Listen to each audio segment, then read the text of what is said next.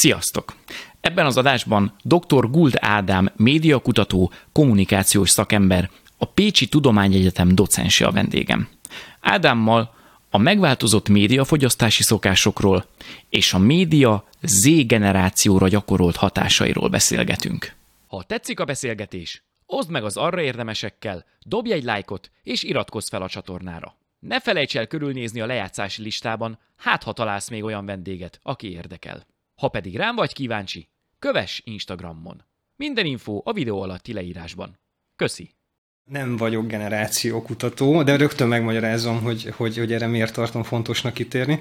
Én alapvetően kommunikáció és média kutatással foglalkozom, de egyébként az a kontextus, vagy az a felkészültség, vagy háttér, ami mögöttem van, az egy ilyen társadalomtudományos felkészültség. És az, hogy az utóbbi bő tíz évben foglalkozom generációkkal is, az a médiakutatásból jön, mégpedig azért, mert a jelenlegi generációs felosztásnak az alapjai az valahogy a médiához nyúlnak vissza. Tehát, hogy például, ha azt nézzük, hogy a, összefoglaló néven az XYZ és alfa generációt média generációnak nevezzük, akkor már ez is egy ilyen magyarázat arra, hogy ez a két terület hogy függ össze.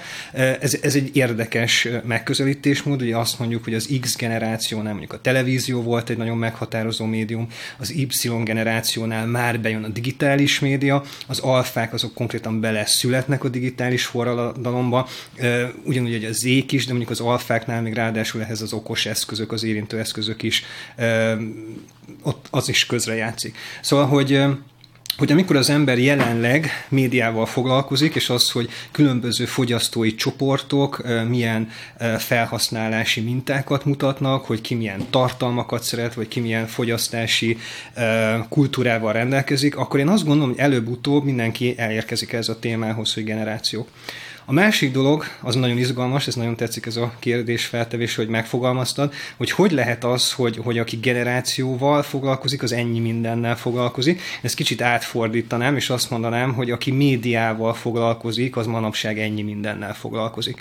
És ennek pedig az én értelmezésem szerint az az oka, hogy az a társadalmi, kulturális rendszer, amiben jelenleg élünk, az egy média kultúra, vagy média társadalom. Ez nem az én saját találmányom, egy Douglas Kellner nevű ö, szociológus, kultúrakutató fogalmazta meg ezt először a 80-as, 90-es évek környékén, azok alapján, az irodalmak alapján, amiket én felhasználok, és, és ez arra vonatkozik, hogy nagyjából a 80-as évek közepétől kezdve, de főleg a 90-es, 2000-es és 2010-es években a médiának, mint intézményrendszernek egy elképesztően fontos központi szerepe van.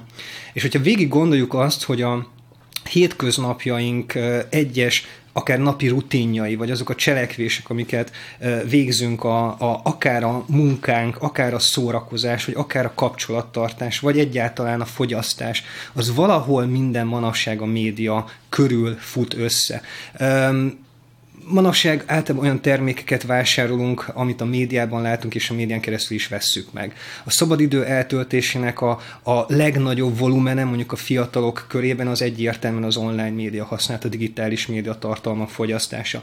Ahogy ismerkedünk, hát az elmúlt 8-10 év minimum alapvetően az online ismerkedési platformokról szól. Tehát én azt gondolom, hogy, hogy egy olyan elképesztően gazdag terepé vált ez a, a maga a média környezet, hogyha ennek a kulturális logikáját akarjuk megérteni, akkor nagyon sok mindennel kell foglalkoznunk nem foglalkozom mindennel, tehát hogy ez nyilván okay.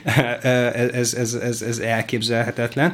Viszont saját munkámban, meg nagyjából az elmúlt 10-13 évben, amióta a médiakutatással foglalkozom, mindig voltak olyan témák aktuálisan, amik úgy az én inger küszöbömet átütötték. Ezek olyan témák, problémák, amivel azt érzékeltem, hogy a közvélemény, a társadalom is talán többet foglalkozik, és ezekre mindig megpróbáltam a saját eszközeimmel fókuszálni, és, és megpróbáltam olyan magyarázatokat adni, ami egyrésztről azt gondolom, hogy talán a tudományos életben is megállja a helyét, és másrésztről, amit én nagyon fontosnak tartok, hogy ezeket a, a, a meglátásokat, vagy ezeket a tudásokat egy szélesebb közvéleménnyel is osszuk meg, hiszen olyan témákról beszélek én szinte mindig, ami, ami nem csak egy szűk közösség életében fontos, hanem az van, hogy manapság mindenki számára érdekes. Konkrétan mindenkit érintő témákról szoktál általában beszélni és előadást tartani, és mielőtt elindítottam a felvételt, mondtam, hogy lesz egy ilyen kicsit különös felvezetésem, de semmi rosszra nem kell gondolni, csak arra szeretnélek kérni, mert ha valaki meghallgatta ezt a bevezetőt, akkor hallja, hogy te egy, egy konkrétan nyomda készen fogalmazó, kutató ember vagy, ugye Pécsi Tudományegyetemen uh-huh. oktatsz, doktor is vagy, ö, most fog megjelenni nem sokára a könyved, tehát hogy te tűpontos élére állított szakember vagy. De én arra szeretnének kérni, hogyha bedobok valami kérdést, akkor legyen meg mondjuk 30%-ban Guld Ádámnak mm. az egyéni véleménye is, és mondjuk 70% ból beszéljen maga a kutató, a doktor, jó? Ha szabad, erre figyelnem ha kell. Szabad erre, szabad erre kérjelek, mert, jó. mert én nagyon kíváncsi vagyok arra is, hogy mi a te személyes meglátásod, hogy, hogy bizonyos kérdésekben mondjuk te morálisan mit uh-huh. tartasz okénak, vagy nem, illetve ha még mondjuk nincs valami kikutatva, de azért, ahogy mondtad, 10, 11, 13, nem tudom hány éve kutatsz, azért látsz kvázi trendeket, uh-huh. tehát nem azt mondom, hogy most itt mondjál egy tudományos következtetést, de ha esetleg egy fél mondattal a saját véleményedet is oda tennél, mm. az szerintem tök tanulságos lehetne. Vagy le, lehet nekünk. Jó, itt uh, ugye meséltél a generációkról, és uh, őszintén én sem tudom soha, hogy hol vannak a határok, de ugye van a boomer, X, Y, Z, és már az alfa. Ezekről csak fél-fél mondatban elmondott, hogy melyik a hanyas évek született, hanyas években született emberekre vonatkozik. Uh-huh. Én azt gondolom, hogy itt is egy fontos megállapítás azért meg kell tennünk, hogy, hogy ezek a generációs felosztások, ezek nem ilyen baltával uh-huh. szabdalt dologként képzelendők el, ráadásul a szakirodalmak is elég széttartóak abban a tekintetben, hogy melyik kutató éppen hol húz meg határokat. Úgyhogy én ezt inkább nem is évszámhoz kötném, hanem szocializációs környezethez. Tehát, hogy például a boomerek, ők az a generáció, mondjuk a nyugati világban, akik abban a korszakban születtek a második második világháború után, amikor nagyon megugrott a, a népesség növekedésnek az üteme. Nekik éppen ezért elég összetett tapasztalataik vannak, mondjuk abból kifolyólag, hogy eleve a második világháború után születtek, tehát akkor még ugye ennek a politikai meg társadalmi hatásai azért még erősen érződtek. Másrészt az, hogy ők megszokták, hogy sokan vannak, de egyébként ez például a magyarországi boomerekre is kifejezetten érvényes és releváns. Aztán a következő generáció, mondjuk amiket így, így vagy amit így tapasztalati szinten is jól le lehet határolni, az X generáció. Magyarországon ők nagyon speciális helyzetben vannak. Ugye egyrészt említettem, hogy a szocializációjukban például a televízió, mint kulturális eszköz nagyon nagy szerepet játszott, de ők voltak azok, akiknek nagyon kettős tapasztalataik voltak abból kifolyólag, hogy ők már azért jellemzően tudatuknál voltak, fiatal felnőttek voltak, amikor a rendszerváltás Magyarországon Ők a boomerek gyerekei egyébként? Itt még kb. ki lehet ezt mondani? Mert nyilván a, a Z meg az alfa már az én igen, az alfánál ez nem mondható el. Ez de... nagyon összetett kérdés, mert ez is attól függ, hogy ki hány évesen vállal a gyereket. Tehát Aha. simán elképzelhető, egy korai boomernek van X generációs gyereke, de egyébként is lehetnek más átfedések, uh-huh. tehát ugorhat generációt ilyen értelemben ez a, ez a történet. Szóval hogy visszakanyarodva, aztán ugye az Y generáció, mint mondjuk én is, és akkor megint koncentráljunk Magyarországra, mi a 80-as évek környékén születtünk jellemzően, ott is nagy különbségek vannak, én korai Y generáció generációs vagyok, 81-ben születtem, ez azt jelenti, hogy nekem azért még vannak emlékeim a szocializmusról, sőt, határozott emlékeim vannak a rendszerváltásról. Én még abban a környezetben szocializálódtam alapvetően, és kisgyerekként éltem át a rendszerváltást, nem személyes tapasztalataim voltak, hanem a szüleim életútjában láttam azt a váltást, hogy az mekkora feladat, hogy teljesen átszervezzék, átrendezzék a, az életüket, és egy új berendezkedést találjanak hozzá.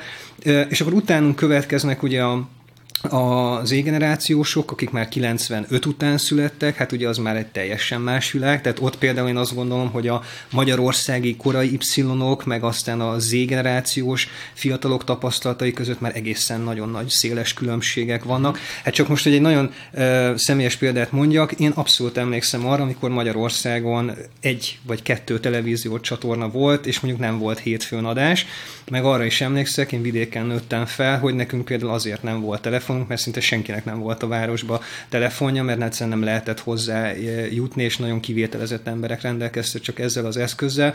És akkor én is mondjuk az első mobiltelefonomat 98 környékén már megvásároltam, és addigra egy teljesen más média környezetben voltunk, meg egy egészen más kulturális közegben.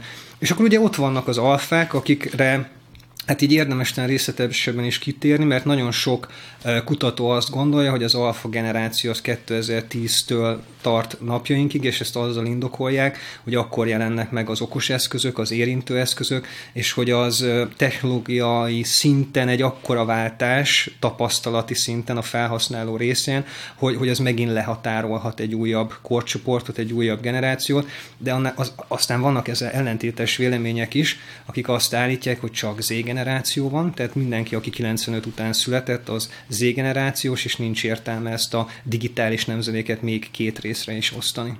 Fú, ez annyi minden van most a fejemben hirtelen, de arra gondoltam, hogy én inkább azzal értenék egyet, bárkit is érdekel a véleményem, hogy azért kéne, hogy legyen külön alfa, mert tök nem mindegy, hogy valakinek akár egy éves, két éves uh-huh. korában beleteszik a tabletet a kezébe, mint hogy valaki mondjuk azonnal tíz évesen már kap egy iPhone-t, te meg örültél, meg én is mondjuk, a, én emlékszem a Siemens A35-ös uh-huh. telefonomnak, amin volt egy sor ilyen uh-huh. kijelző, igen, és igen, ott igen, lehetett SMS-t írni, de hogy, de hogy szerintem itt hatalmas nagy különbség van uh, akközött, hogy ki mikor kezdi el ezeket az eszközöket használni, mert én a kis konyha, pszichológus, szociológus tapasztalataim révén azt látom, hogy egészen elképesztően befolyásolja az okos eszköz, meg a, a rengeteg audiovizuális bekapott tartalom az embernek a, a fejlődését, a képzelőerejét, és hogy én akkor itt boomerként szoktam viselkedni, mert én, uh-huh. én mhm. inkább félelemmel nézem azt,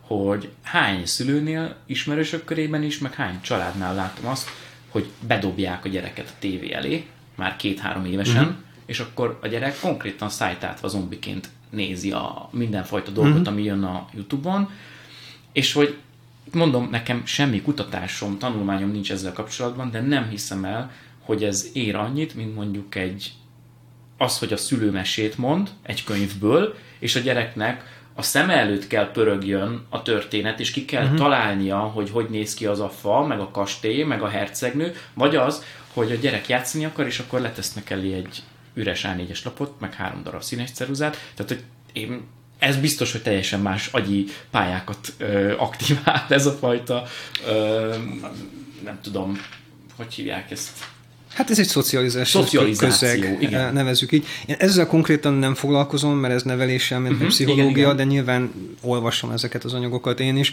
Hát csak megerősíteni tudlak, hogy, hogy egészen más típusú agy fejlődik ki egyik másik esetben. Különben azt még ez talán érdemes hozzáfűzni, hogy a média, mint babysitter, az, az nagyon régóta működik azért. Ugye te is említetted, hogy a televíziónak is volt egy ilyen funkciója. Viszont ami egy óriási különbség, és én ezt mindig is szoktam hangsúlyozni, hogyha erről, erről beszélek, az az, hogy még a klasszikus lineáris televíziózás az egy biztonságosabb közegnek, meg egy megbízható babysitternek tűnt, vagy, vagy nagy részt az is volt. És ennek ugye az volt az oka, hogy akár még az én gyerekkoromban is ezek a típusú műsorok azok meghatározott csatornán, meghatározott idősávban voltak elérhetők, és megválogatott tartalmakról volt szó. Ez még kicsit később is azt gondolom nagyjából így volt, amikor a tematikus kereskedelmi csatornák is megjelentek, és megjelentek kifejezetten mese csatornák, ahol ugye nap 24 órájában szinte mentek a mesék. Ezek még mindig olyan szerkesztett tartalmak, ahol a helyel közel azért szakértő emberek bizonyos típusú produktumokból megválogatták, kiválogatták azokat a, a meséket, tartalmakat, amiket így a gyermekeknek kikínáltak. Viszont ugye a digitális médiában én azt látom egy ilyen elég rossz gyakorlatként, hogy nagyon sokszor annak a szülőnek, aki egy okos eszközt ad a gyermek kezébe, kvázi ilyen digitális babysitter célzata, annak saját magának nincs olyan szinten a média jártassága, vagy a digitális műveltsége, hogy azt az online teret az biztonságossá tudja tenni. És ebből kifolyólag lényegében nagyon sok fiatal, akár 4-5-6 éves korban is úgy vesz az ez, kezébe egy ilyen digitális eszközt, okos eszközt, hogy azon egy korlátlan internet hozzáférés is van, és a szülő nincs a sarkában a nap 24 órájában, és nem követi le azt, hogy ő milyen tartalmakhoz fér hozzá, és ebből kifolyólag ez egy, ez egy elég komoly veszély, és ezzel kapcsolatban is egy csomó olyan kutatás, vizsgálat ma már elérhető, ami hát elég aggasztó képet fest arról, hogy egyébként a a, ezeknek a most felnövekvő generációknak, vagy korcsoportoknak egy, az, egy nagyon jelentős rész tényleg úgy nő fel, hogy gyakorlatilag azt fogyaszt a médiában, amit szeretne, vagy amit akar, és, és, és számtalan olyan tartalomba, megosztásba belefutnak, ami egyfelől abszolút nem az ő korosztályukat célozná alapból, másrésztről pedig ez a fajta ö, szűrő funkció, vagy ugye a média szaknyelven azt mondjuk, hogy kapuőrök, akik így megválogatnak tartalmakat, és, és az biztonságos biztonságosnak ítélve kiajánlják mondjuk kiskorú gyerekeknek, hát ez így eltűnik, ez nincs meg. Fú, csak ilyenkor tudod, jön az, hogy valaki azt mondja, jó, de internet szabadság, meg, meg tartalomszabadság, és mindenki nézzen csak azt, amit akar, csak abban nem szoktak sokan belegondolni, hogy amit itt mondtál, kitárul a, uh-huh. az ember előtt a, a média világa, azt kezd el fogyasztani, amit csak akar, és általában ez rögtön már az különböző buboréknak a kialakulása is, ugye? Tehát, hogy nekem van egy gondolatom a valóságról, és én ahhoz keresek visszaigazolást, mert az nekem jó uh-huh. esik, holott nem biztos, hogy az a valóság. Tehát, hogy, hogy tipikus példa, és mondok egy ö, teljesen hétköznapi példát, bárki, aki tapasztal magán valami kis fájdalmat, tehát itt, itt fáj uh-huh. nekem a, a, nem tudom, az alkarom, akkor három kattintáson belül ez agydaganat. Így van. És hogy, és hogy én ezt egy kis ujjamból is le tudom vezetni, meg a, a, a nem tudom, a, a hajszálam hullásaiból, tehát hogy mindenből le tudom vezetni, és a végén agydaganat, és akkor már belekerülök egy olyan spirálba, hogy hát minden visszaigazolja azt, hogy ez az. Mert hogy én erre keresek rá. Igen. Én azt gondolom egyébként, hogy a kortárs társadalomnak az egyik legnagyobb ilyen kihívása az az, hogy mit kezdjen ezzel a média környezettel, amit létrehoztunk. Tehát ugye említetted is, igen, az internetnek a hajnalán egy ilyen elképesztően pozitivista, meg egy ilyen optimista kép alakult ki arról, hogy mit várhatunk a digitális forradalomtól. És ez a, ezek az elképzelések, én azt gondolom, hogy ma így visszatekintve, hát már-már ilyen megmos, megmos, megmosolyogtatóan naívnak is tűnnek, mert hogy tényleg volt egy ilyen elképzelés, hogy, hogy na majd ezt hoz, ezt hoz el az igazi egyenlőséget, tehát uh-huh. hogy a demokráciában ez egy ilyen felvirágzást fog jelenteni, az internet lesz az az eszköz, amely segítségével azok a társadalmi csoportok, akik különben egyébként a, a, a társadalom perifériáin vannak, majd becsatlakozhatnak a vérkeringésbe, és ők is pont ugyanazokhoz az információkhoz ugyanúgy majd hozzájuthatnak.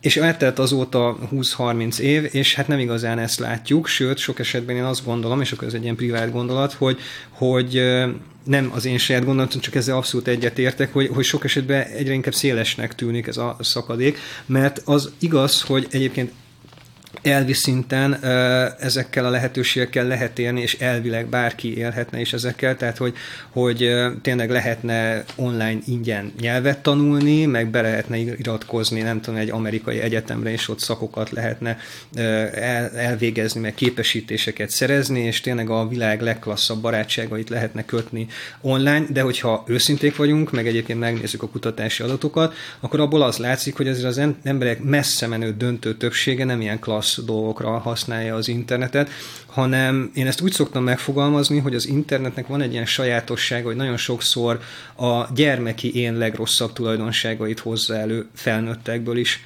Tehát, hogy meglesni olyan dolgokat, amikről tudjuk, hogy káros, de mégis érdekel minket, és azért mégis eltöltünk vele pár órát minden nap. Beszólogatni embereknek úgy, hogy egyébként azok mondjuk nem feltétlenül adtak arra okot, hogy úgy és olyan stílusban támadjuk be őket. Megszűnnek a státuszokhoz köthető társadalmi státuszokhoz köthető bármiféle normarendszerek nagyon sok esetben, ezt most millió dolgra lehetne levetíteni, megint a szexualitástól kezdve a párkapcsolatokon működésén keresztül egy csomó mindenre.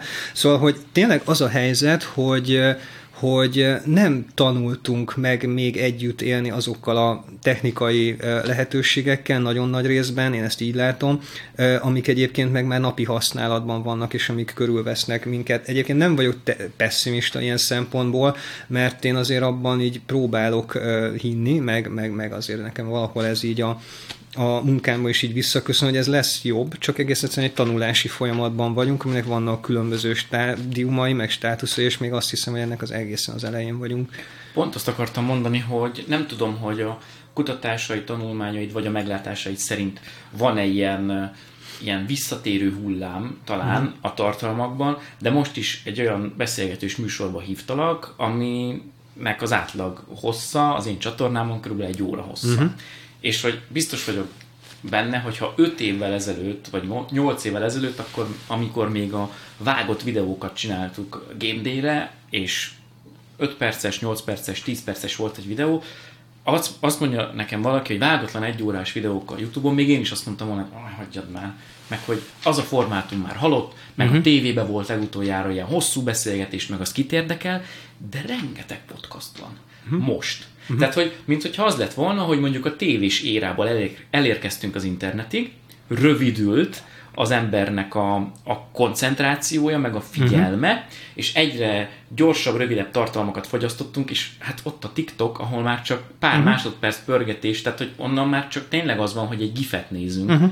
és a következő gifet, de közben, mint hogyha visszapattanna ez a dolog, uh-huh.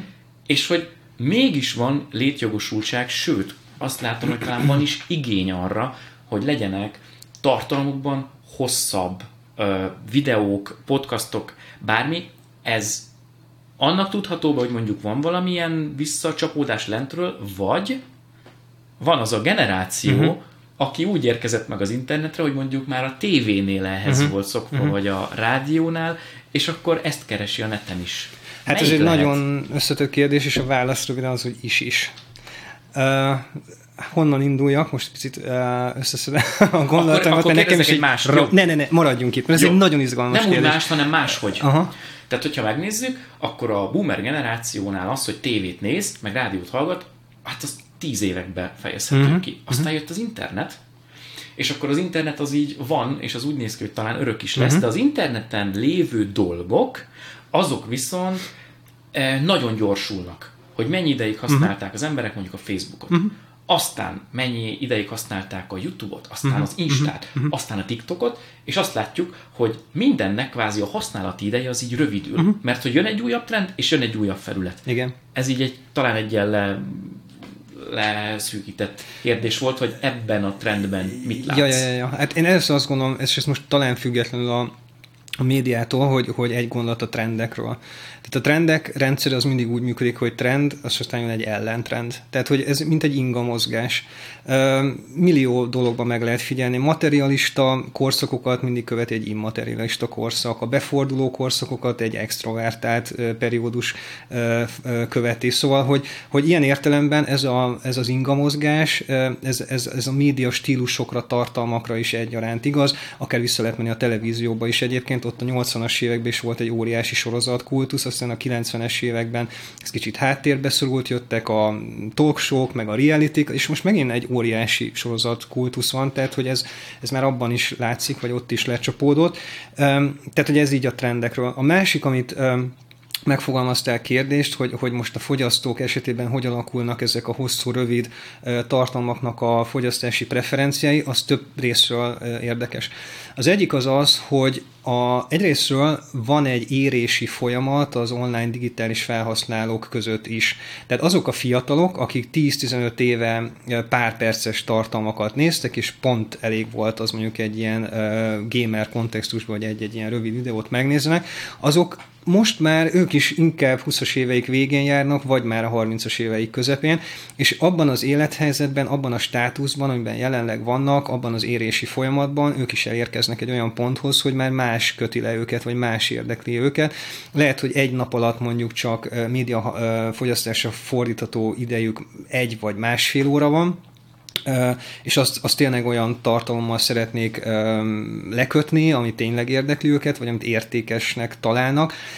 Egy tizenéves az még most ilyen szempontból tök más, hogy működik, mert egyrésztről ugye ők a szabadidejüknek egy nagyon nagy részét médiafogyasztással töltik, és ez napi 6,7 óra hétköznap, okay. és 10-12 óra hétvégén, és abban minden belefér, amit el lehet képzelni a három másodperces videóktól a streaming sorozatokon keresztül egészen addig, hogy ő maga állít elő tartalmat.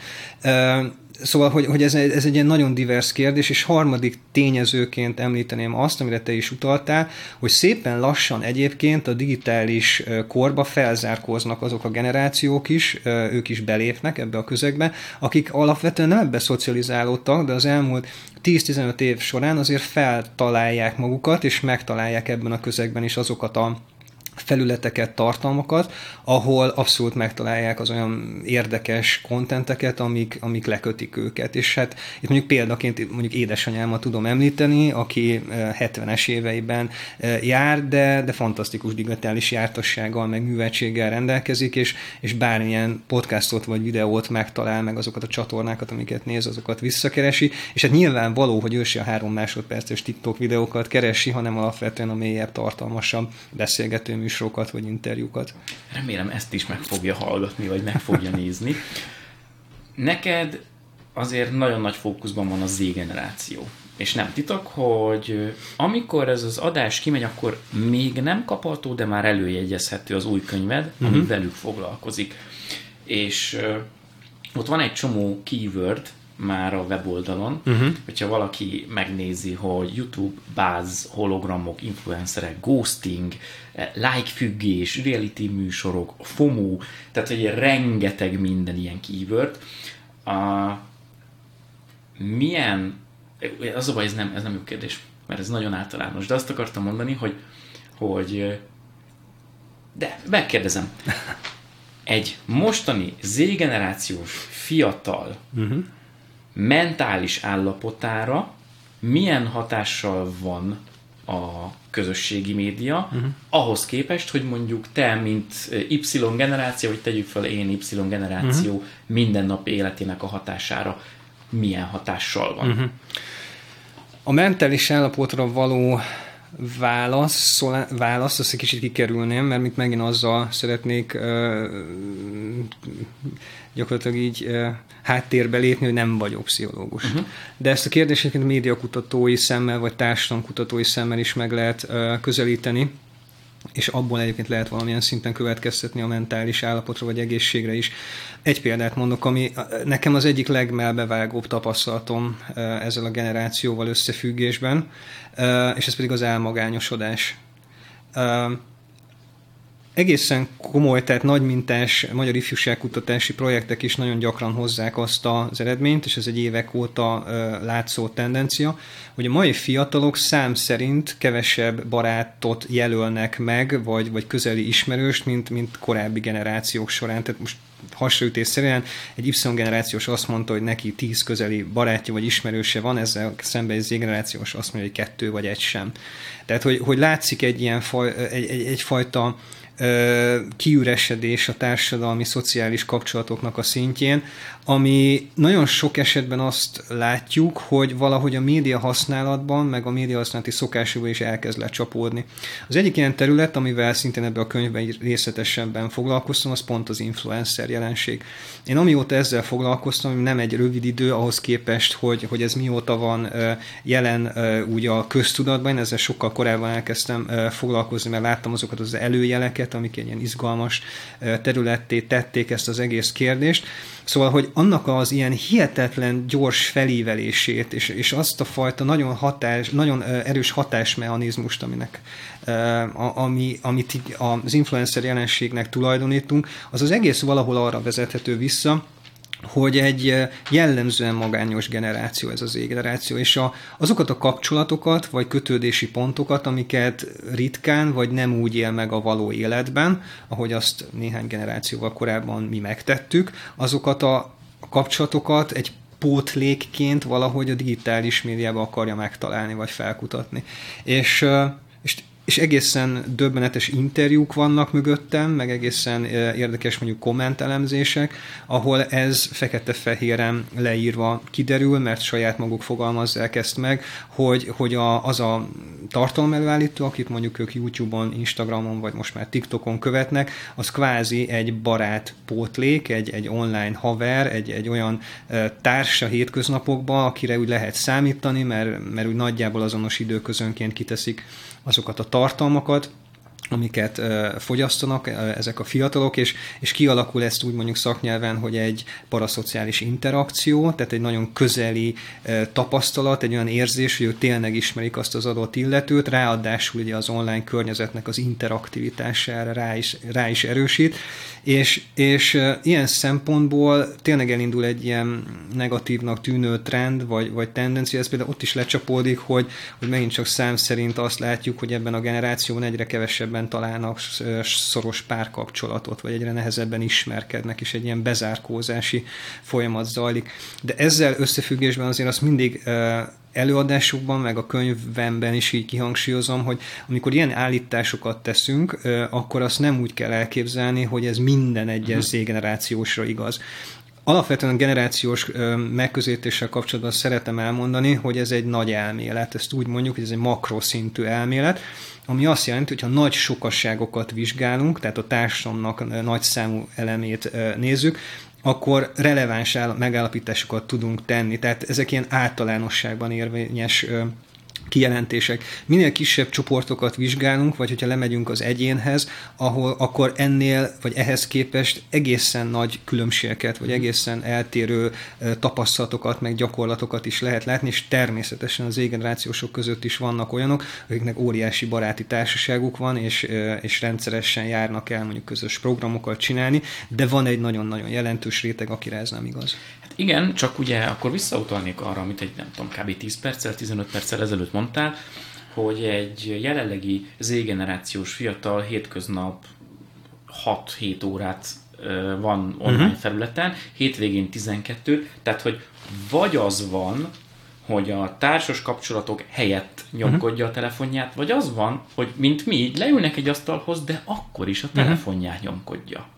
Tehát, hogy ez azért szerintem elég uh, szomorú, és ezt most nem úgy boomerként mondom, uh-huh. hanem maga, maga az a trend, amit most mondtál, hogy, hogy kvázi önbevallás alapján egyre kevesebb barátot tudnak megjelölni, holott közben ugye követnek több száz vagy ezer uh-huh. embert, őket is követik több százan vagy akár több ezren, és ha valaki kitesz egy posztot, akkor viszont hát az a fontos, hogy mhm. minél uh-huh. több legyen rajta a like, meg a szívecske, uh-huh. meg minél több legyen az interakció, és ez a kettő azért ellentmond egymásnak. Hogy a kevés számú jó barát, de a sokakat követek, engem is sokan kövessenek, E, e mögött Igen, van? de ez igazából egy illúzió, én azt gondolom, tehát, hogy az a fajta társaság érzet, amit a digitális média kelt, az, az egy illúzió. Tehát, hogy azok nem valós kapcsolatok, azoknak az esetek döntő többségében nincs olyan funkciójuk, hogy én számíthatok arra az emberre, mondjuk probléma esetén. Tehát tegyük föl, én szerencsére, vagy hát szerencsés embernek mondhatom magam, hogyha mit tudom én, beteg vagyok, lebetegszek, és nem jelennek meg, uh-huh. nem egy megbeszélt találkozunk, csak úgy látják, hogy nem posztolok képet, stb. Mindig van egy-két ember, aki fölhív, és rögtön az első kérdés, úristen, beteg vagy, ö, vigyek valamit, uh-huh. bevásárolok, kell valami látszillapító, menjek el gyógyszerért, tehát, hogy kvázi nincs ilyen ember a közelükben, aki ezt megtenni? Sok esetben nincs.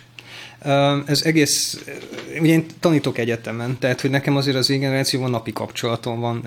Ez is egy érdekes dolog, mert amikor én 2007-ben elkezdtem a felsőoktatásba dolgozni, én még az Y generáció kifutását éltem meg, és akkor ott nagyon gyorsan eltelt egy-két év, és megjelentek az első Z generációsok a felsőoktatásba is, és, és erről mai napig órákig tudnék beszélni, hogy, hogy ott gyakorlatban bizonyosodott be, hogy tényleg egy másik generáció érkezett meg, ahogy más, és akik máshogy is működnek. És csak egy nagyon egyszerű példát mondjak, és megint nem akarok általánosítani, meg megint mindenre van ellenpélda is, de Számomra az például egészen elképesztő volt, hogy mondjuk másod, harmad éven, a, amikor most mondjuk teszem, az két hete nem láttam az egyik hallgatót, és akkor feltettem a kérdést a csoportnak, hogy egyébként vele vajon mi lehet, és hogy hogyan segítsünk neki, és küldjük el a, a, a feladott, feladott leszkéket, vagy, vagy az olvasnivalót, és stb. És kiderült, hogy senki nem tudja a telefonszámát, meg senki nincs vele egy napi kapcsolatban. Tehát bejártak két évig úgy, és részt vettek x darab órán úgy, hogy igazából nem alakult ki egy közösség, vagy egy olyan társasági érzés. Egy másik megint nagyon testközeli példa számol a felsőoktatási közösségi életről, hogy gyakorlatilag nem nagyon lehet közösségi programokat szervezni. Tehát a valós időben, térben létrejövő eseményekre való nyitottság, meg az érdeklődés az, az így nagyon minimális vagy nulla. És, és egész egyszerűen megváltozott az attitűd ezekkel kapcsolatban. Tehát, hogy én azt látom, valószínűleg ez az oka ennek, hogy a, az egész szocializációs folyamatot a média használat, meg az azzal kapcsolatos viszonylag szűk tevékenységi körök töltik ki, hogy, hogy emiatt ezek a társas funkciók, mint hogyha tényleg háttérbe szorulnának, és ezzel én nem foglalkoztam, de azért számos ilyen szöveg is van, hogy, hogy ami például azzal ö, kapcsolatos kutatásokat mutat be, hogy mondjuk társas interakciók, diszfunkciói hogyan alakulnak, tehát hogy hogyan nem működnek az olyan társas helyzetek, amikor egymással kellene kommunikálni, vagy egymással kellene például kapcsolatot felvenni valós időben és térben. Szóval ennek az egész ilyen elképesztő digitális nyomásnak, meg ennek a nagyon-nagyon nagy mértékű felfokozott médiahasználatnak például a szociális életre van egy nagyon komoly hatása. És ezzel kapcsolatban még egy érdekes gondolat, hogy ez általában azoknál a gyerekeknél csapódik le, akiknél ez a média használat kont- kontrollálatlan, tehát hogy a szülő nem lép közbe tudatosan, mondjuk egy nagyon alacsony életkorban, és nem próbálja meg ezt a folyamatot valahol megállítani. Azoknál a szülőknél, akik ez meg, ahol ez megtörténik, ott, azt látom, meg a kutatások is erre utalnak, hogy, hogy, hogy, hogy azért ez ott kiküszöbölhető.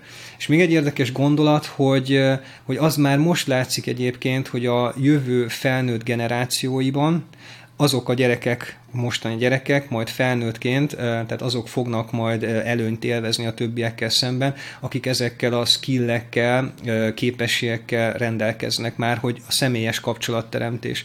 Mert hogy feltehetően ők lesznek például a munkahelyeken azok a előbb-utóbb vezetők, akik tényleg csapatot tudnak szervezni, emberekkel tudnak kommunikálni és őket irányítani, mert azért ilyen szempontból a digitális világ azért mégsem mindenható, tehát hogy azért mégis van egy, egy materiális vetülete az életünknek, nagyon erősen, továbbra is.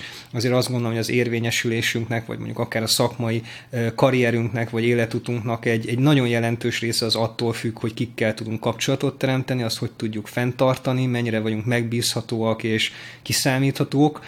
Szóval, hogy, hogy ilyen értelemben én azt gondolom, hogy nagyon komoly kihívás az, és jelenleg talán sosem voltak ennyire nehezebb helyzetben a szülők, mint most, hogy, hogy ezt valahogy megpróbálják a helyén kezelni. Fú. Uh, nem mondasz annyira vidám dolgokat, de én gyorsan mondok egy vidám példát, és pont rácsatlakozok arra, uh-huh. hogy nyilván ez szülői feladat, és mondom én ezt úgy, hogy még nem vagyok az, és pontosan tudom, látom a barátaimon, akik már azok, hogy tényleg irtózatosan nagy meló az, amit egy szülő, szülőnek a gyereknevelésbe bele kell tenni, de igazából konkrétan, hogyha nincs egy jó alap, uh-huh. akkor tényleg elszalad a, a gyerek, és mondok egy nagyon pozitív példát, most voltam kedves barátoknál, és a kisebbik kislányok hat éves, elsős.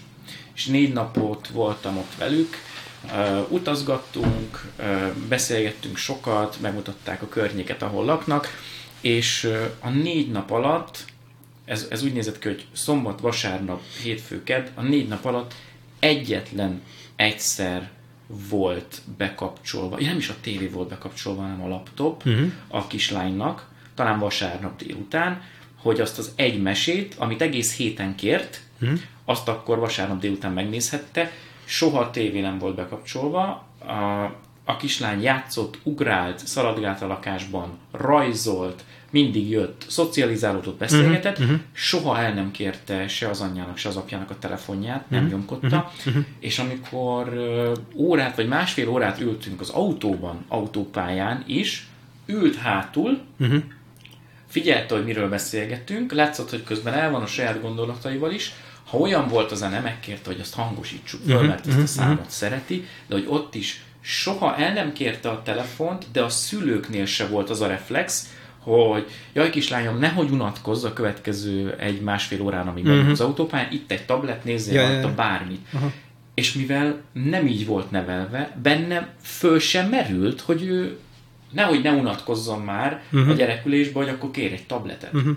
És hogy azt látom, hogy talán neki remélhetőleg uh-huh. ilyen egészségesebb viszonya fog kialakulni uh-huh. hát a ez közösségi az... médiával, meg a, a Hát úgy egyáltalán a médiával kapcsolatban, és ez az, amire utaltam, hogy, hogy most lehet, hogy és nem ez a célom, hogy egy ilyen nagyon negatív képet vessek természetesen, ja, hanem hogy tényleg van egy ilyen vál, vál, változatosság, meg, meg különbség ebben a generációban is ilyen tekintetben.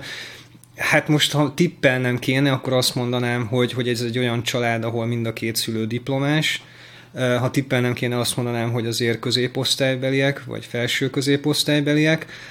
Feltehetően nagyvárosiak, vagy nagyváros közeliek, hanem akkor kiköltöztek onnan. Költöztek, igen. És ez nem azért mondom, mert ilyen jövőbe látó médium vagyok, mert hogy erre vonatkozóan is vannak ilyen eredmények, hogy ez egy nagyon izgalmas kérdés, ebbe egy kicsit belemegyek. Szóval Beszéltünk már itt egy picit arról, hogy az internet fejlődése, meg mit gondoltunk az internetről korábban, és annak mi lett a vége. Szóval, hogy arról itt említettem már, hogy, hogy amikor az internet megjelent, akkor volt egy ilyen pozitív, optimista elképzelés, hogy ez összeköti az embereket, és hogy olyan lehetőséget ad, akár szegényeknek, vagy a társadalom perifériáján élőknek, amihez korábban soha nem jutottak hozzá, és ez őket majd így felemeli. És ezzel kapcsolatban, ami hát egy ilyen szomorú fejlemény, hogy ez sokszor, mint hogyha éppen fordítva működne, tehát egy idő után az válik ki ebből a fejlődési évből, hogy nagyon sokszor, akik eleve jó státuszban, meg jó helyzetben vannak, azok tudják úgy és arra használni az internetet, hogy ők még jobb státuszba uh-huh. kerüljenek.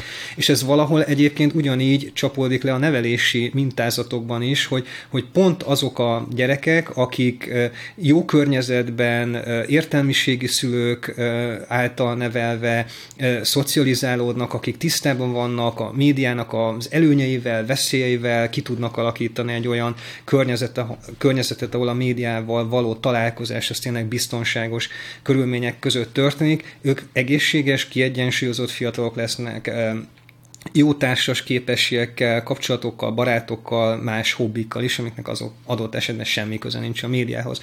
A probléma az nagyjából az szerintem, hogy, hogy és, és megint ez a mainstream, tehát ez a tömeg, hogy ahol a háttér nem ilyen, ahol, ma, ahogy említettem, hogy magának a szülőnek sincs egyébként meg az a fajta um, ismeretkészlete, amit át tudna adni a gyereknek, ott bukik ez ki, hogy, hogy hétköznapon 6,4 óra, meg hétvégén 10-12 óra, meg, meg azok a problémák, amiket ebből le lehet vezetni. És ezt is gyakran lehet olvasni, hogy, hogy például az Egyesült Államokban azokban a szakmai csoportokba, akik egyébként tényleg kitalálják, hogy milyen legyen a digitális média, meg a közösségi felületek, azok például a saját gyerekeiknek sokszor 10-12 éves korig semmilyen hát nem, hogy okos eszköz, de mondjuk ilyen, ilyen típusú média eszköz sem feltétlenül adnak a kezükbe, mert, mert tényleg jobb az, hogyha egy fejlődő gyermeki személyiség, vagy egy idegrendszer, vagy egy agy, az egy későbbi ponton találkozik ezekkel a lehetőségekkel. A kislánynak, akit említettem, nincs semmilyen telefon, uh-huh. se buta, se okos. Azt ti egyébként kutatjátok, hogy mondjuk itthon kb. hány éves kortól van saját eszköze a gyereknek? Én ezen nem foglalkoztam, de vannak ilyen kutatások. Ez is e, egészen változatos, tehát hogy tényleg van az a e, szülő, meg, meg van az a családi háttér, ahol, ahol a pár hónapos gyerek előtt mondjuk már, mert olyan vicces, hogy oda teszünk egy iPad-et, ja, vagy Jézusom. egy tabletet, és, uh-huh. és akkor már tudja e, kezelni. E, nagyon nagy alszórás egyébként. Én azt gondolom, hogy ez például egy, egy tényleg egy nagyon fontos feladata lenne szakembereknek, intézményrendszereknek Magyarországon, de nyilván máshol is, hogy, hogy ezekkel a kérdésekkel így fókuszáltabban foglalkozunk, mert nyilván megvan az a szakmai réteg Magyarországon is, akik erről folyamatosan beszélnek, csak itt is az a probléma, hogy, hogy nagyon sokszor ezek a diskurzusok pont azokhoz nem érnek el egyébként, akiknek a legnagyobb szüksége lenne arra, hogy, hogy ezekkel tisztában legyenek, és ez nekem is személyes tapasztalatom, én elég sokszor járom az országot ilyen különböző um, tudatosság, média tudatossággal kapcsolatos programokkal, előadásokkal, workshopokkal, különböző közegekben, hogy, hogy eleve viszonylag kevesen szoktak erre eljönni, általában olyanok, akik értelmiségiek, valamilyen szempontból szorosabb a kapcsolatuk a felnövekvő nemzedékkel, tehát vagy mondjuk kultúra szervezéssel, vagy könyvtárral foglalkoznak, vagy pedagógusok, tanárok. oktatók, mhm. tanárok,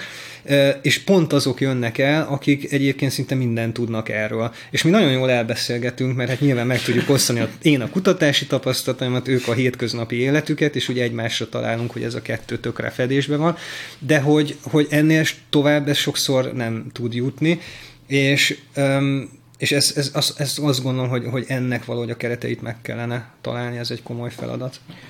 Azt uh, arra gondoltam, azt írtam itt föl magamnak, hogy hogy akik tényleg 6 órán keresztül nyomkodják a telefont hétvégén 12, mint egy kicsit olyan lenne, mint valami, mint a számítógépes játékot játszanának, uh-huh. csak félig meddig a valósággal, mert hogy tétje igazából nincs semminek, de nyomkodom. És írok, aztán elhívnak az eseményre, bejelölöm, hogy ott leszek, nem megyek el, amit mondtál, uh-huh. hogy nem jönnek uh-huh. létre uh-huh. ezek, csinálnak egy uh-huh. Facebook eventet, ú, jönnek 300-on, nem fogunk beférni, és 17 ember lesz ott. Ez egy tök általános tapasztalat. Igen, igen, igen, tehát hogy, hogy van valami olyasmi kutatás, hogy, hogy mondjuk ennek a generációnak milyen a valóságérzékelése? Tehát, hogy mert ez uh-huh. egy dolog, amit lát, uh-huh az, tegyük fel, hogy az Instát tudom mondani, mert én, én nem, valahogy nem bírom a TikTokot, de akkor mondok egy saját példát. Látjuk Instán, hogy mindenki szép, mindenki sikeres, mindenki uh-huh. nagyon gazdag, de aztán lemegyünk az utcára, bárhol, és azt látjuk, hogy azért nem az a valóság, hogy uh-huh. mindenkinek, nem tudom, X6-os BMW-je van, vagy, vagy sportkocsia, uh-huh. és és nem mindenkinek van megcsinálva a melle, nem mindenkinek van feltöltve az arca, uh-huh. de uh-huh. szembe meg kb. csak ez jön. Tehát, hogy mi a, van-e, van-e erre vonatkozó van, bármi vizsgálat vagy igen, élményed? Igen, igen, igen.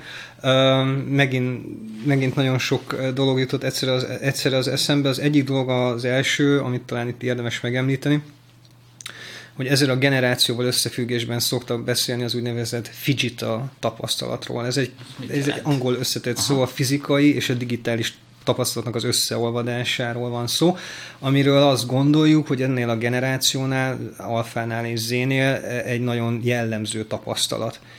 Ez alatt körülbelül azt értjük, hogy velük azok a dolgok, amik az online térbe történnek, tapasztalati szinten, vagy mondjuk emocionális, érzelmi szinten nem annyira különbözőek, mint ami a valóságban történik. Az egyik ilyen példa, amivel ezt alá szoktuk támasztani, az a baráti kapcsolatoknak az intenzitása, vagy a jelentősége.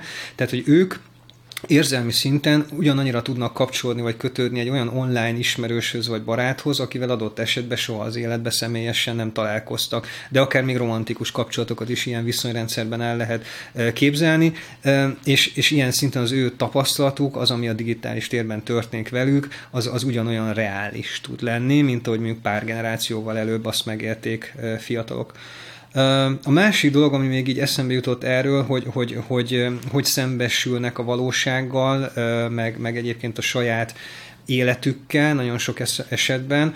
Azzal kapcsolatban nekem is van saját vizsgálatom, ez Ugye az egyik ilyen terület, amivel én többet foglalkoztam az elmúlt években, egyébként szintén valamilyen szempontból egy ilyen generációs megközelítésben, az az ismertségnek a kultúrája, meg az ismertségnek a, a szerepe a kortárs társadalmi viszonyok között, és ugye ez az X, illetve ez az Z generáció volt az első az, ahol ez az influencer jelenség felfutott és megjelent. Na most ezek a fiatalok az idők egy nagyon nagy részében, amikor online tartalmakat fogyasztanak, akkor influencerek tartalmait fogyasztják, szembesülnek naponta azokkal a képekkel, videókkal, amely ezeknek a, a tartalom előállítóknak a egyébként jellemzően fikciós életét mutatja be. Mm. Csak hát ugye ezzel egy tizenéves nem feltétlenül van tisztában, hogy amit mondjuk az Instagramon lát, az, az, az végül is nem a valóság, hanem ez egy megszerkesztett, egy konstruált, elképzelt valóság.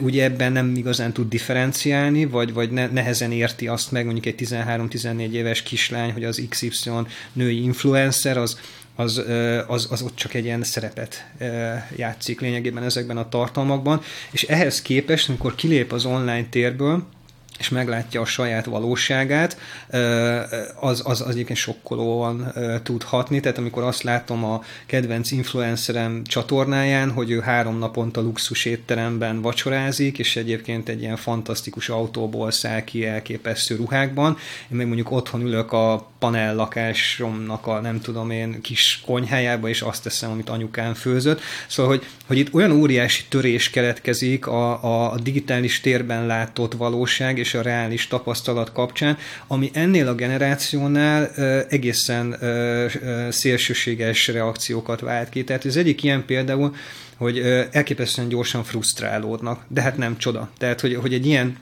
állandó összehasonlítgatásban, hogy mások mit értek el annyi idősen, akár ugyanannyi idősen, mint én, és én ahhoz képest hol tartok, ugye ez ebbe pillanatok alatt bele lehet futni abba, hogy akkor én alkalmatlan vagyok és sikertelen és egyáltalán. Másrészt van, erről is pszichológusok beszélnek, hogy például a kapunyítási pánik hogyan jelenik meg ebben a korosztályban, ugye itt is arról van szó, hogy atya úristen, már 16 éves vagyok, és mindig csak 150 ezer követőn van a másiknak, meg már 500 ezer, és hogy leszek én itt befutott influencer, és, és hogy fogok én ezzel rengeteg pénzt keresni. Szóval ezek mind-mind olyan vetületei, vagy olyan lecsapódása inkább ezeknek a, a valóság és digitális térben megjelenő képek között, ami, amiről hát tényleg nagyon hosszasan lehetne még beszélni. Fú, itt most gonosz leszek, de én erre mindig azt szoktam mondani, hogy igazából szerintem annak ez egy nagy teher, hogy úristen, hány követőm van, és hogy miért nincs még annyi, és hogy hogy fogok én uh-huh. pénzt keresni, aki attól fél, hogy ha kvázi kihúzzák alóla, mondjuk az Instagramot, vagy a TikTokot, uh-huh. vagy bármit, akkor ott marad, hogy de én egyébként így nem tudok, nem értek semmihez, uh-huh. nem értek semmi máshoz. Uh-huh. Tehát, hogy én, én ezt, ezt szoktam erre mondani, hogy, hogy igazából szerintem influencer és influencer között érdemes úgy különbséget tenni, hogy ki az, aki boldogul mondjuk a szaktudásával, vagy valamivel a való életben is, és közben influencer, vagy aki ez a influencer akarok lenni, uh-huh. mert csak, és ugye hát itt volt ez a, a régi, talán a Kardas, nem, nem a Kardas Janos példa volt, hanem talán a, a Paris Hiltonos, hogy azért uh-huh. híres, mert ismerik, és azért ismerik, mert híres. Uh-huh. Tehát, hogy ez az oda-visszaható folyamat, de hogyha ugye ezt a loopot, ezt az önmagában harapó kígyót, ezt így kiegyenesítjük, tehát feloldjuk, uh-huh. akkor igazából ott van, hogy hát ő, ő amúgy nem ért semmihez. Vázi. Hát ez egy nagyon érdekes dolog, mert um, tényleg azt lehet mondani, mondjuk így első megközelítésben, hogy azok az generációs fiatalok, akik influencerekké válnak, azoknak a teljesítménye, mondjuk így a hagyományos, akár kulturális megközelítésben, vagy az intézménye rendszerek által hitelesített teljesítményeket tekintve nem létezik mert hogy nem fantasztikus operaénekes, meg nem uh, világhírű agysebész, meg, meg egy csomó minden, ami egy hagyományos értelemben teljesítményes érték, azzal ők nem feltétlenül rendelkeznek. Uh, ezzel szemben én azt szoktam mondani, hogy nagyon sok influencer, aki sikeres, de mondjuk nem rendelkezik hagyományos értelemben vett tehetséggel vagy teljesítményben, e, teljesítménnyel, egy dologban azért mégiscsak borzasztó sikeres, hogy le tudja kötni másoknak a figyelmét. Uh-huh. És és ilyen értelemben ez is egyfajta képesség vagy tehetség, az megint mondjuk egy értelmiségi nézőpontból erősen megkérdőjelezhet, hogy mivel köti le a nézettséget, azzal, hogy, hogy rosszul létik, tejet iszik, vagy azzal, hogy felgyújtja a haját élő adásba, szóval ennek millió vetülete lehet, de, de sokszor mégiscsak arra képes, hogy másoknak a figyelmét lekösse. Viszont az, hogy lekösse a figyelmét, azt meg vissza lehet oda vezetni, amiről már beszéltünk, hogy ebbe az elmagányosodási folyamatba azért nagyon sokszor olyan hétköznapi témákkal lehet egyébként a fiatalok figyelmét lekötni, ami régen baráti beszélgetések, meg, meg szociális valós időben és térben létrejövő szituációknak a témája volt. Tehát itt mindig azt szoktam felhozni példaként, hogy ugye persze az idősebb generációban ez így megfogalmazódik, mint kritika, meg probléma, hogy, hogy miért érdekes az, hogy XY lánynak mi van a táskájába, vagy kit érdekel, hogy neked mi a reggeli rutinod, mert mindenki ugyanazt csinálja. Igen ám, de ezek azok a kapcsolódási pontok egy másik ember hétköznapjaiba, vagy intim szférájába történő belátás, vagy bepillantás, ami ennél a generációnál nagyon vonzó, meg nagyon érdekessé válik, pont azért, mert nagyon sokszor saját környezetéből ezek az impulzusok hiányoznak. Igen, mert hogy ha, ha lenne egy nagyon jó barátnője, tőle is megkérdezni. Akár, így van. Igen. Tehát nem tök igazad van, és azért még azt is hozzátehetjük, hogy sok influencer aztán tényleg jól kitanulja a tartalomgyártásnak a módszereit, tehát hogy jól fognak fotózni, uh-huh. videózni, csak meg akartam osztani az én saját személyes véleményemet, hogy, hogy azért nyilván amikor ilyen lájkvadászat van, amögött valami olyan kapaszkodás is van, hogy talán hát nekem ez van és csak ez van, és úristen, hogyha ez nincs, akkor velem mi lesz? Részben ez is igaz. Egy másik vetülete ugyanennek a kérdésnek az az, hogy az önmagam hitelesítése önmagam felé. Tehát, hogy ennek az egész ilyen online láthatóságnak van egy olyan ö, csapdája, hogy egy idő után a sikeremet, meg a, egyáltalán az értékemet, az, az, az szerint mérem, hogy, hogy mekkora ö, nézettséget érek el, hogy hány lájkot gyűjtök be, és ezért is megjelenhet ez a fajta ilyen görcsös kapaszkodás ez az egész tevékenységhez, meg, meg ahhoz, hogy, hogy de azért mégiscsak nézzetek, meg mégiscsak uh, legyen valami uh, reakció. Uh, Önmagában egyébként ez a, a, az ifjúságkutatásból is látszik, meg egyáltalán a kortárs kultúra vizsgálatából is, hogy a mi világunkban a jelen körülmények között az ismertség az egy fétissé válik. Tök sok oka van, tehát az egyik ilyen ok, hogy egyrészt mindenkivel elhitetjük, hogy mindenki lehet híres, tehát hogy van egy ilyen általános attitűd, meg egy ilyen uh, illúzió, egy mítosz, hogy ebbe a világban, meg ebben a média környezetben aztán most már tényleg bárkiből lehet híres ember, és bárki milliómos lehet abból, hogy, hogy ismerté válik. Uh, tehát van egy ilyen uh, olvasata, meg egy, egy tényleges olyan olvasat, ami példaképeken keresztül meg is jelenik a médiában, hogy ezt tényleg meg lehet csinálni.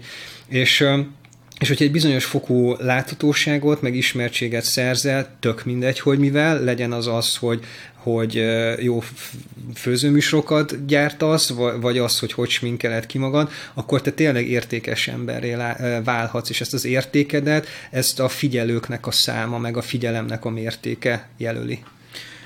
Uh, már lassan egy órája beszélgetünk, és annyi minden van még a fejemben, és tudom, hogy te mindenre is tudsz válaszolni, de nem fogom elnyújtani a műsor, de kettő dolgot még nagyon szeretnék uh-huh. veled itt megbeszélni. Nem kell elsietni, csak még ezt a kettőt, aztán igazából ez nem a reklám helye, de ha valakit még érdekel a téma, vagy hívom még Ádámot, vagy tessék megvenni majd a hamarosan megjelenő könyvét, de hogy az egyik az az, hogy azért, ami nekem tényleg sokkoló, az az, hogy, hogy az Instából indulok ki, de a TikTokon is ez van, van mondjuk egy 14-16 éves lány, uh-huh. aki már, ha azt nézzük, mondjuk 10 évvel ezelőtti kategória besorolás szerint már az erotikus uh-huh. tartalomat súroló uh-huh. képeket vagy videókat rak ki.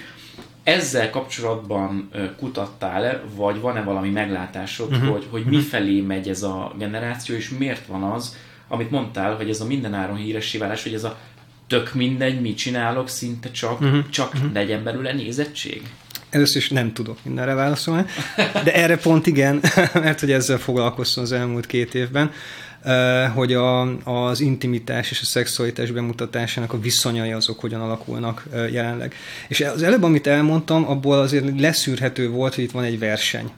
Tehát elképesztően sok felület van, nagyon sok szereplő, és mindenki láttatni akarja magát, mindenki láthatóvá akar válni, és ezért emelkednek a tétek folyamatosan. Tehát, hogy egy pár éve e, egy hülye prank videóval is baromi nagy nézettséget lehetett volna, vagy lehetett szerezni, most lehet, hogy már ez is kevés. És az a helyzet, hogy e, ez megint egy olyan jelenség, ami valamilyen szinten a Covid járványhoz köthető. És mindjárt összerakom a képet, hogy akkor mi történt. A Covid járvány miatt egy rakás amerikai influencer elvesztette a megélhetését, mert hogy azok a tevékenységi körök, amikkel ők egyébként foglalkoztak, azok így megszűntek. Tehát mondjuk a travel influencerek, utazó vloggerek, bloggerek nem tudtak utazni, vagy azok, akik például divatcégek által szponzorált termékpromóciókat raktak ki, meg ezzel foglalkoztak, az is úgy nagyjából megszűnt, mert nem volt a divat bemutatók, a cégek visszavágták a költségeket, és, és effektíve kialakult az a helyzet, helyzet, hogy nagyon sok egyébként korábban foglalkoztatott influencer nem találta úgy a bevételi forrásokat. És ezzel párhuzamosan megjelent az OnlyFans, illetve elkezdett ugye felfutni ennek a, a népszerűsége. Ugye ez egy olyan oldal, ahol fizetésért cserébe prémium tartalmak tekinthetők meg influencerek től. Na most eredetileg ennek az elképzelése, meg a koncepció az arról szólt, hogy majd ilyen DIY csatornák lesznek ott, meg főzőműsorok, és akkor nagyon prémium jellegű tartalmakat töltenek oda majd fel az emberek, és ezért majd a felhasználók fizetnek.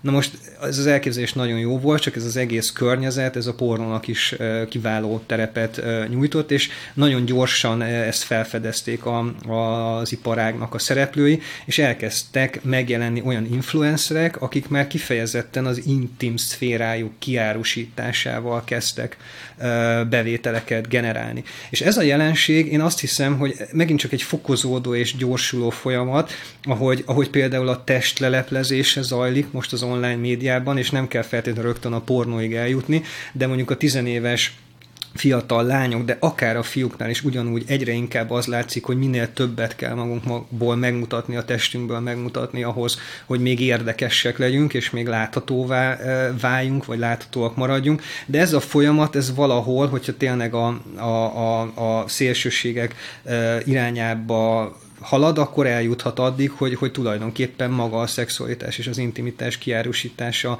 fog megtörténni.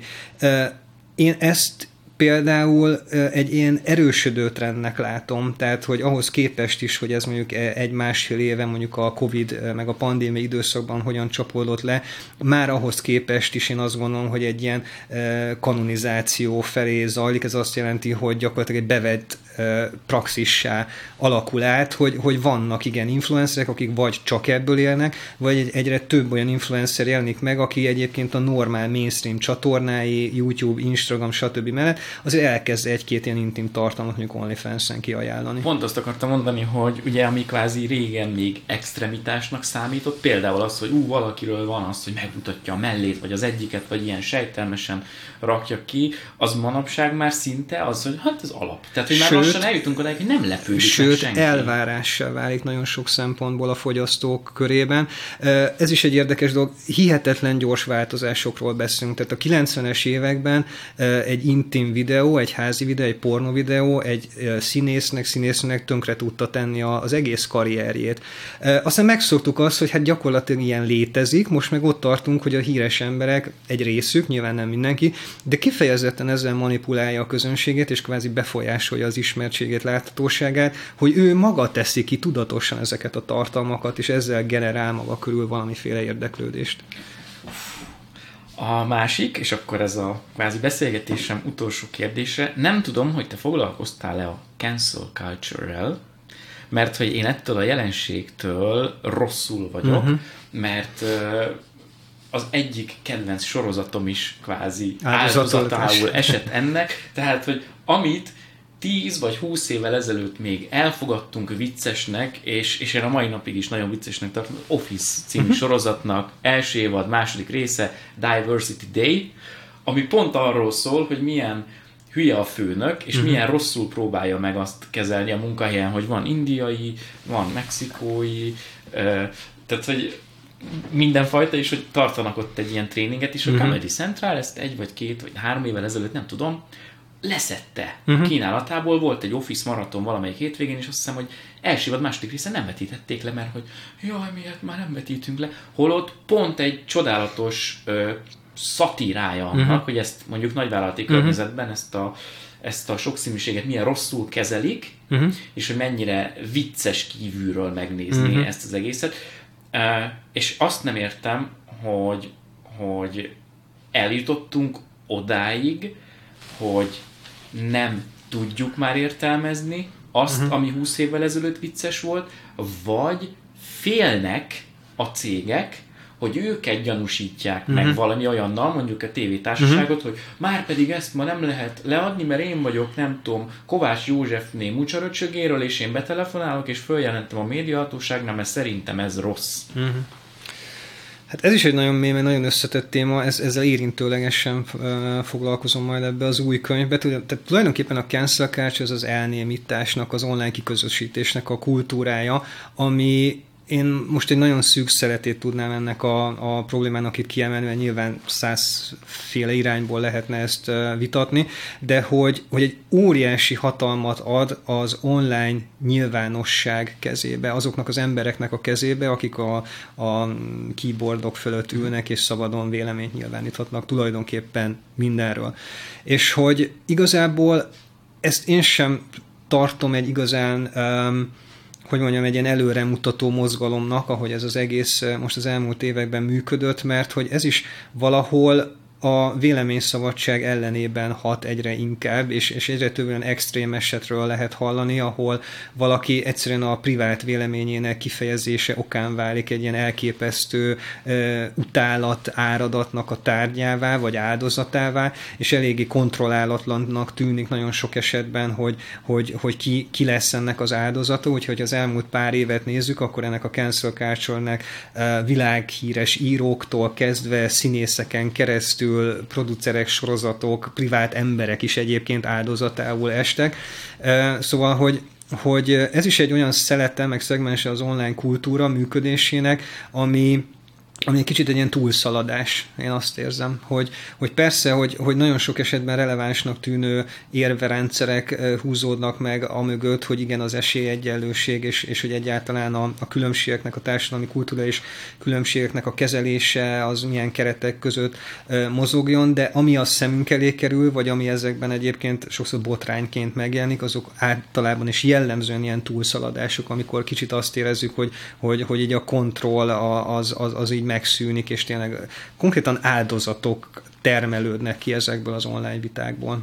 Mennyire van a cancel culture téma határán, vagy mennyire van uh-huh. mondjuk a két halmaznak közös metszett a cyberbullying Mert például a cancel culture uh-huh. az is lehet, én emlékszem olyan youtuber drámára, hogy, hogy volt valamilyen sminkes youtuber, egy, egy azt hiszem trans srác, uh-huh és, és neki volt valami haverja, és akkor hogy összevesztek, és akkor ott konkrétan ilyen felszólította a táborát, hogy akkor menjenek kommentelni, iratkozzanak amúgy le róla, uh-huh. és tegyék tönkre, mert az algoritmust akkor úgy befolyásolják, és őt akkor majd senki nem fogja nézni, és jaj, de jó lesz is, hogy tehát, hát ez nagyon könnyen egymásba csúszik a kettő egyébként, szóval, hogy amikor ennyire elszabadulnak az online felületen az indulatok, akkor, akkor ott általában annak az a vége, hogy nyomdafestéket nem tűrő megjegyzések, meg kirohanások formájába csapódik le ez az egész történet. Ennek is van egy ilyen nagyon sajátos hátterem, hogy gondolkodunk nagyon sokszor úgy az internetről, meg a digitális médiáról, hogy összeköti az embereket, de bizonyos szempontból is távolítja őket egymástól. Tehát általában az online térben ez egy ilyen általános tapasztalat, vagy megfigyelés, az emberek elég távolinak érzik a másikat ahhoz, hogy olyan megnyilvánulásokat megengedjenek vele szemben, amire egyébként a való életben soha nem vetemednének. És ezzel kapcsolatban nagyon érdekes megfigyelni, vagy meghallgatni egy-két hírhetten sokat támadott akár énekesnek, vagy, vagy színésznek, nyilvánosság előtt szereplő embernek a véleményét, hogy, hogy bár az online térben folyamatosan kapja az oltásokat, és, és elképesztő megnyilvánulások érik el, de mondjuk ha kimegy az utcára, akkor simán végig sétál úgy mindenhol, hogy, hogy egy pisszenés nem hallatszik, sőt ennek az ellenkezője, hogy oda mennek vele szelfizni, és egyébként lepacsiznak, meg, meg, meg barátkoznak vele. Szóval tényleg az online tér az ebből a szempontból is, is speciális, hogy, hogy ott így minden mindenki mindenre felhatalmazva érzi magát, és a mai napig egyébként van megint csak egy téves illúzió a felhasználókban, hogy ez egy kicsit olyan, mint a vadnyugat, ahol még nincsenek törvények, és, és bárki bármit megengedhet magának, holott a valóság pedig az egyébként, és ez Magyarországon is így van, hogy abszolút nem lehet bármit megcsinálni az online térben, és egészen komoly következményei, jogi következményei lehetnek annak, hogyha valaki ezeket a szabályozással kapcsolatos problémákat figyelmen kívül hagyja.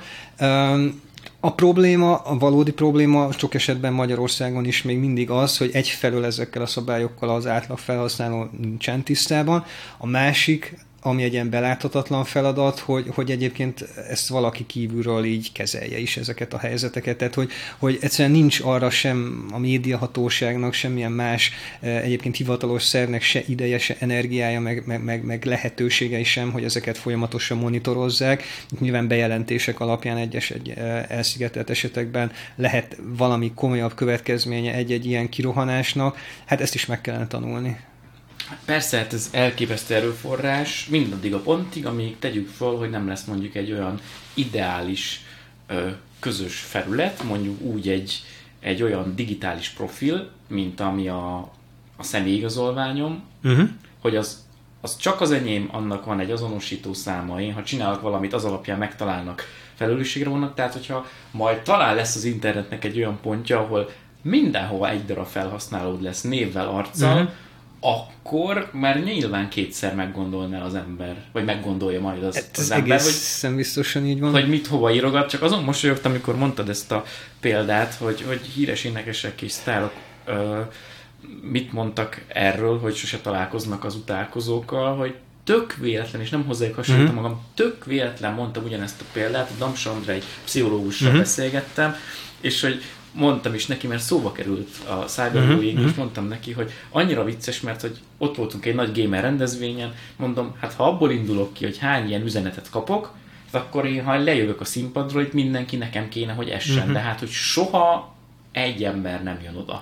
Aki ugyanazt mondja személyesen, mint amit amúgy leírt. Pontosan, és ennek az az oka, hogy, hogy valós térben, időben a társadalmi kontroll, a környezetnek a kontrolláló funkciója az még létezik, digitális környezetben ezt a kontrollfunkciót nem érzékeljük, és ezért érzi azt egy csomó ember, hogy a digitális térben bármit megtehet, mert úgy gondolja, hogy nem látja senki. Kvázi. És várjál, és pont pont erre gondoltam én is, hogy hát biztos emiatt ebből ered, és mondta az Andrej, hogy és még csak nem is kell a digitális térre gondolni, pennülsz a forgalomban, és hányan anyáznak is üvöltenek, mert már az autót az a annak a térnek érzi, Persze. hogy oda be nem tud jönni senki, onnan ki nem megy semmi, de ha már le van húzva az ablak, hát akkor már más. Már megszűnik az illúzió. Így van, akkor már megszűnik az illúzió.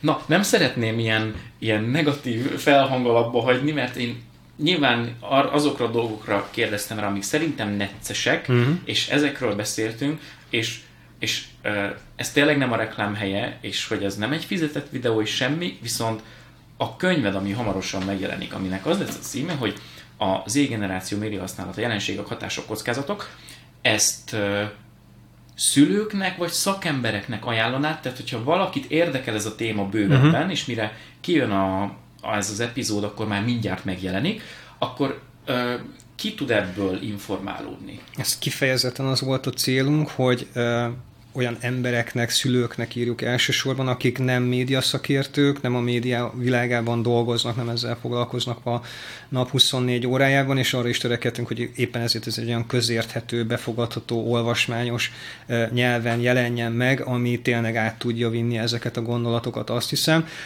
Más akár én saját könyveimben, vagy kollégáimmal kapcsolatos munkákban, vagy az ő írásaiban abszolút meg lehet találni ezeknek a gondolatmeneteknek egy sokkal szigorúbb, egy ilyen akadémiai nyelvezeten megírt, kidolgozott verzióját is, tehát hogy ezeknek a szövegeknek, amik ebben a könyvben megjelennek, van egy előképük is minden esetben. E, ez egy fogyaszthatóbb, sokkal inkább egy ilyen ismeretterjesztő célzattal íródott